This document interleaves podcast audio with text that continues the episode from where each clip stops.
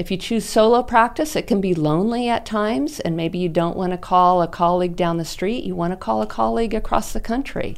And if you can get involved in an organization and get to know people on that real personal level, where you can have that network of people that you can reach out to to help support you during the good times and the challenging times in your practice, mm-hmm.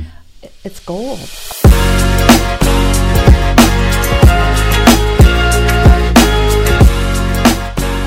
Hello, I'm Dr. Grant Stevens. Welcome to the Technology of Beauty where I have the opportunity to interview the movers and shakers of aesthetic surgery, aesthetic medicine, and all things beauty.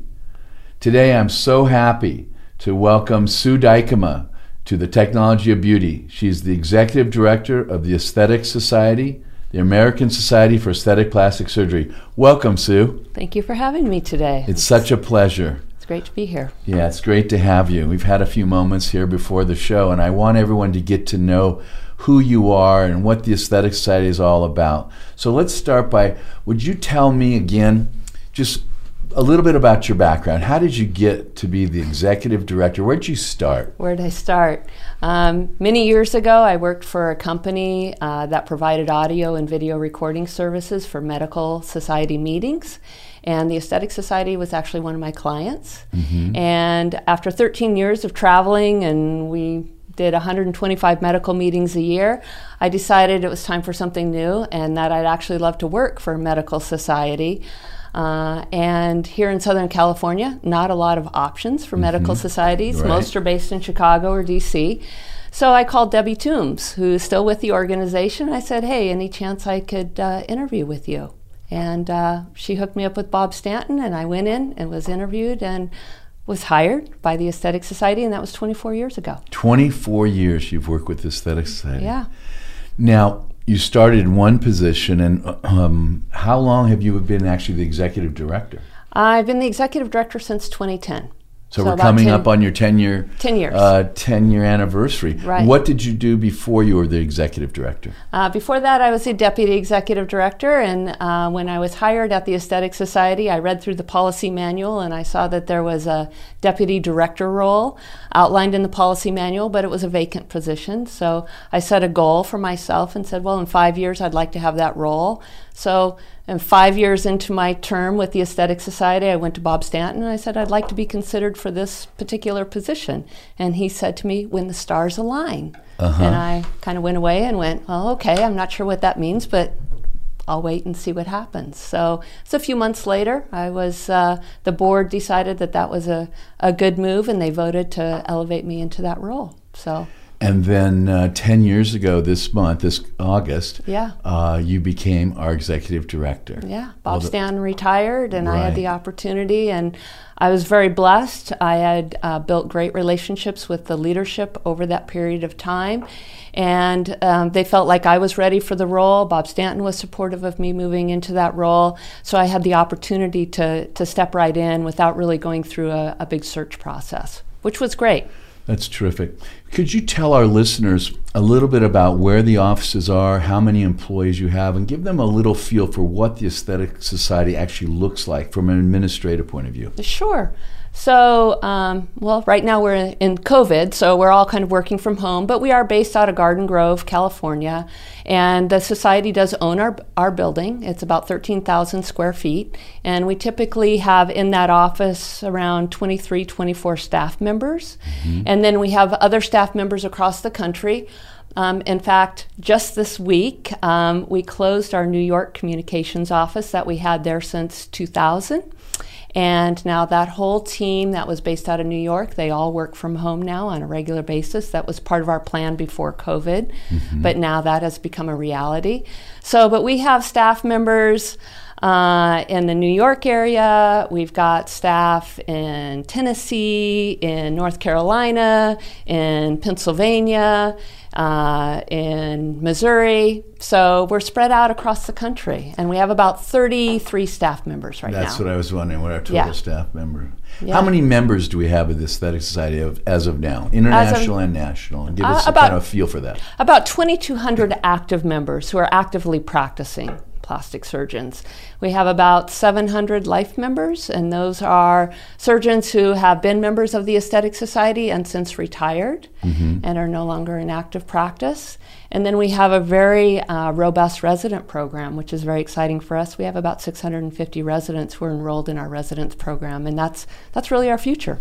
And that's growing. And growing, yeah. yes and women and, and women. women are women, growing. Women young members growing. and everything. Yeah and and the, the society you know in this in this time we also are looking at the diversity of our membership and and gathering some data right now on that and and looking forward in terms of being more inclusive in our with our organization and That's really terrific. helping develop that sense of community That's that absolutely have. terrific. Yeah Tell us a little bit about our relationship and your particular relationship with industry. How how does it work with the Aesthetic Society and, and the aesthetics industry, if you will? Well, you know, I, have always cher- cherished the relationships I have with industry. Um, we are all in this space together. We need to work well together. We need to communicate. This is a relationship business. Aesthetics is very relationship oriented.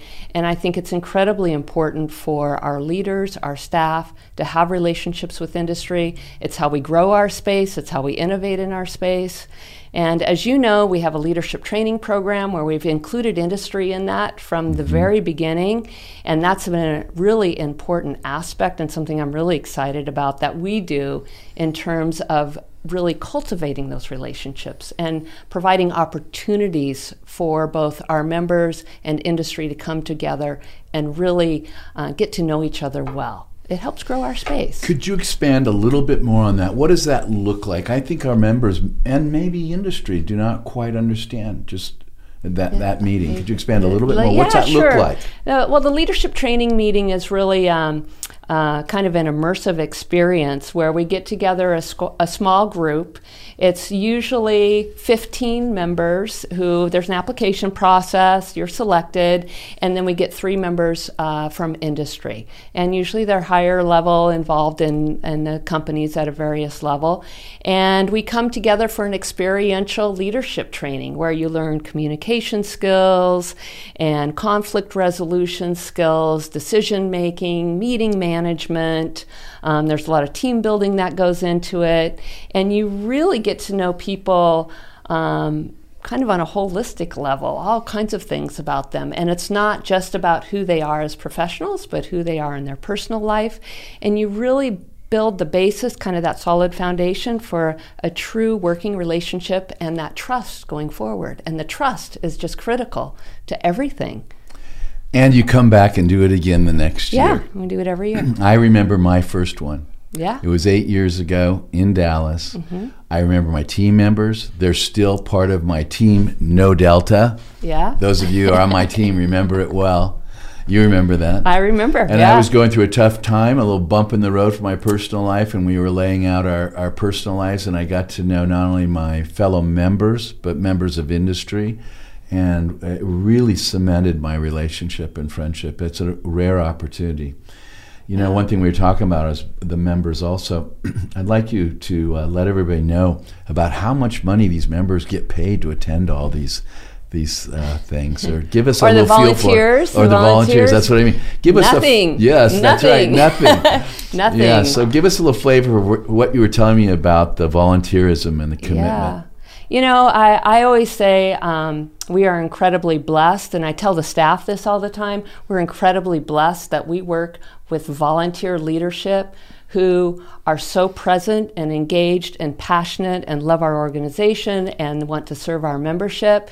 Uh, I think generally people don't understand the time commitment that takes and the energy, the mental energy, and all that it really requires to come together and run an organization. We as staff, we're here to support our members. This organization is owned by our members. We're just the fortunate ones to have an opportunity to serve the members right now.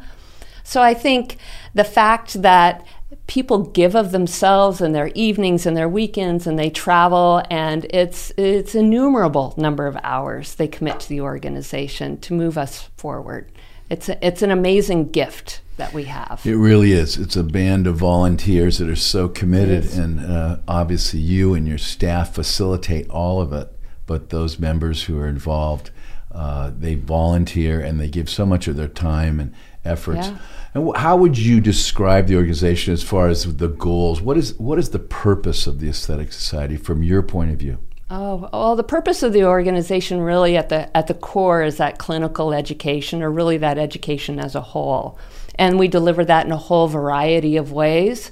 So, um, of course, you know, the meetings have always been a staple of our organization, but we're adopting uh, technology, and technology is a huge part of our world today. And whether the meetings now are face to face or virtual, we're becoming very adept at the virtual side of things these days out of necessity. But then there's other ways we're leveraging technology. We have our aesthetic neural network, we're collecting data and providing benchmarking data back to our members so they can benchmark their practices, which is a, another educational tool that we have. Uh, we have Radar, which has a digital version of our journals as well as videos and a lot of practice management materials as well. And then the more exciting thing we have coming up really is in service of both our members and our patients, and that's Aesthetic One, and that's our new patient app that's coming. Um, and we're just starting our beta testing now, and that's really came out of the FDA hearings last year and wanting to serve patients in terms of uh, their breast implants and making sure they have all of the information they need to make an informed decision, as well as a digital. This uh, app will provide a digital um, record of their their breast implant, so they have that on the app as well as serving as a communication tool. So we're very excited about that and working with our partners at Anzu Medical to make that a reality. And Absolutely. Uh, uh, and you were a big very p- exciting. part of that. Yes, I was. Uh, as the past president during those times, Yeah. I uh, certainly supported those initiatives, and uh, the FDA hearings were quite an honor for me Yeah. and a privilege. You know, obviously, what it is is we're about patient education and patient safety through education of the doctors and sharing the information. It's all about improving the patient experience, and that's the commitment and the end. The, the end goal really is Yeah. improving the safety and the outcomes for patients. And really, if our focus is on education and patient safety, you know that that really is our guiding light. Absolutely. That is the light Mm-hmm. right there. Now, one of the things we were talking about earlier is when your early days, when you were reviewing applications for doctors to give talks at the annual meetings, and you mentioned going through files and looking at uh, printed photographs on paper and Yeah. applications written by hand or typewriters and so forth Yeah. in those early days. And I'd like you to just reflect a little bit of what you've seen in those 24 years in terms of just think of where you were when you started and where we are now. You just commented about radar and Anzu and, and all Yeah. the things. And you got to fast forward to where we are now. But could Yeah. you give us a little feel, a flavor, especially for the younger people listening and watching today? Yeah. What was it like and how did we get here? Yeah, abstract submission used to be on paper, and the, the photos were mounted on, on kind of a cardboard, and, and doctors all mailed everything in in these packets, and I think they had to send in six copies of their abstract plus For the reviewers, probably. for the reviewers, and we would put them in binders and ship out the binders for the review process.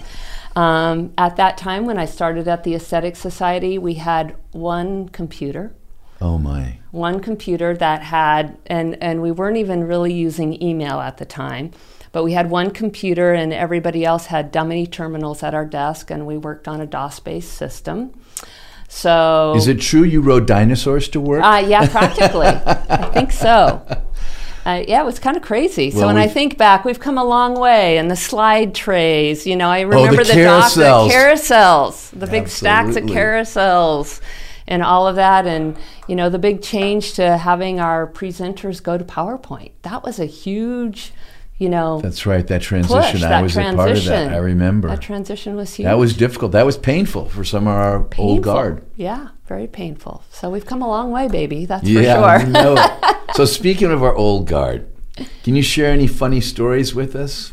Maybe Oh. people that are here, people aren't here. Any funny stories? You've worked with a lot of crazy plastic surgeons. Yeah, you know, it's uh, it's um, I would say my role is really ego management, if I can put it down into two words. Okay. And um, you know, there's a lot of stories. I think I'll write a book maybe after I retire, and I I, can share a lot of those things. Um, there are always a lot of wonderful stories. I think interesting because because this ties in a little bit with your history of, of marketing and your passion for business and marketing, is when I think back on some of the things that I heard back in the day in terms of marketing, like opening the telephone book and underlining your name in the telephone book so that if somebody's at a hospital, you know, they would see that name underlined. That was early marketing things. Yes. And now you, you think of some of those things and that evolution that's happened. Um, it's really, those are some of the things when I think about what we used to do back in the day or what our members used yeah, to do and back what in our the day. leaders thought about those of us who were uh, at the forefront of Yeah. some of the digital marketing. I can remember Dr. Uh, Zarem, professor emeritus from UCLA, and one of my professors and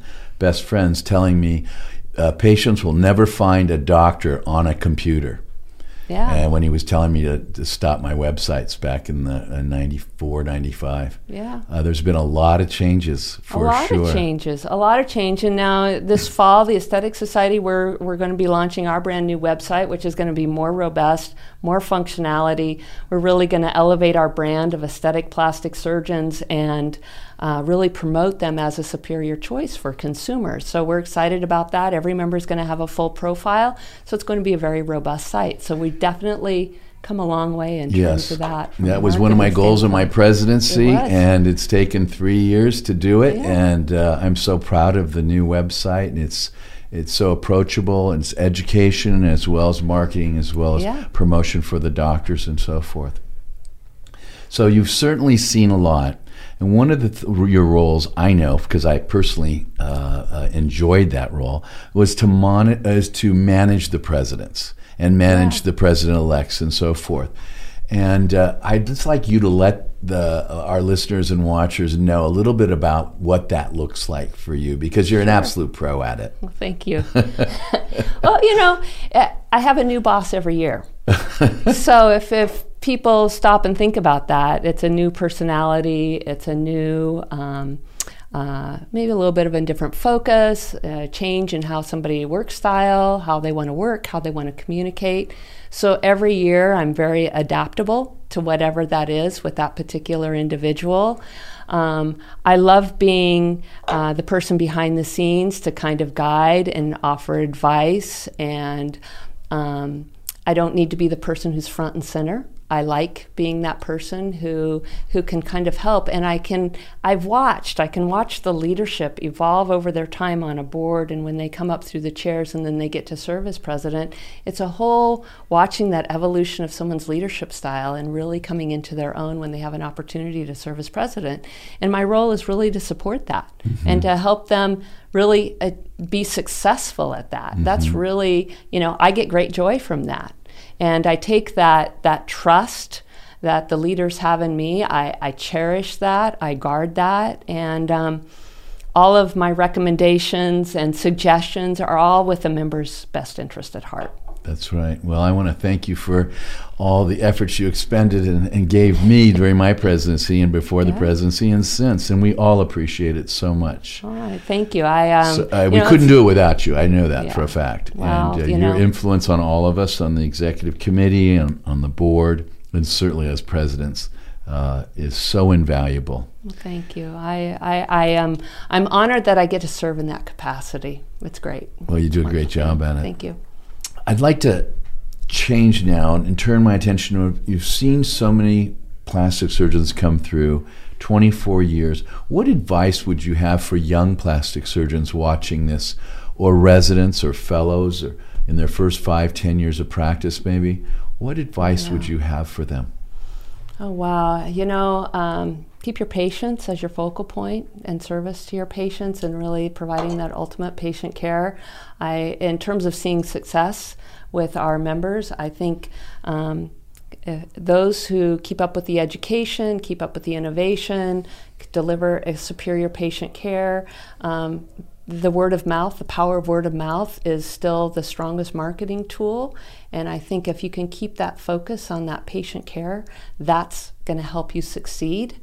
Um, from an organizational standpoint, of course, I'm, I'm selfish. I'd love to get everybody very involved with the organization. And I think when you develop those relationships with people from around the world, that those people become kind of your go-to source to be your support system moving forward as you move into practice. Um, if you choose solo practice, it can be lonely at times, and maybe you don't want to call a colleague down the street, you want to call a colleague across the country. And if you can get involved in an organization and get to know people on that real personal level, where you can have that network of people that you can reach out to to help support you during the good times and the challenging times in your practice, mm-hmm. it's gold. It's really gold. I couldn't agree with you more. Yeah. Those are very wise words. That advice is is yeah. uh, uh, excellent. Thank you very much, and thank you very much for joining us today. Thank you for um, having me. It's been an absolute pleasure and I look forward to seeing you frequently, hopefully after this post-COVID world. In fact, yeah. do you have any comments about the post-COVID COVID world? How's that going to look for ASAPS? Uh, I don't know. You know, we're, we'll keep focused on our mission, our educational mission. How we deliver that is going to be different, just in different ways. Sure. Um, but um, you know, there's a there's an opportunity here too. You know, in crisis comes a sense of freedom to try new things and mm-hmm. maybe things we wouldn't dare to try in the past. Yes. So we're talking about all kinds of different things for the organization. And certainly with our new brand as the Aesthetic Society, you know, we may have an opportunity to be a little more inclusive. We certainly want to be more inclusive of our member staff and what that could mean in terms of education and delivery of information and knowledge that they need mm-hmm. to help support the whole aesthetic care team. And I think if we can support our members and their team members, that's going to make a more robust organization, uh, build that sense of community. We'll be successful going forward.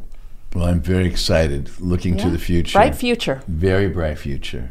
The best is yet to come. It is, absolutely. Well, thank you very much. Thank you. Thank you all for joining us at the Technology of Beauty. We'll see you soon.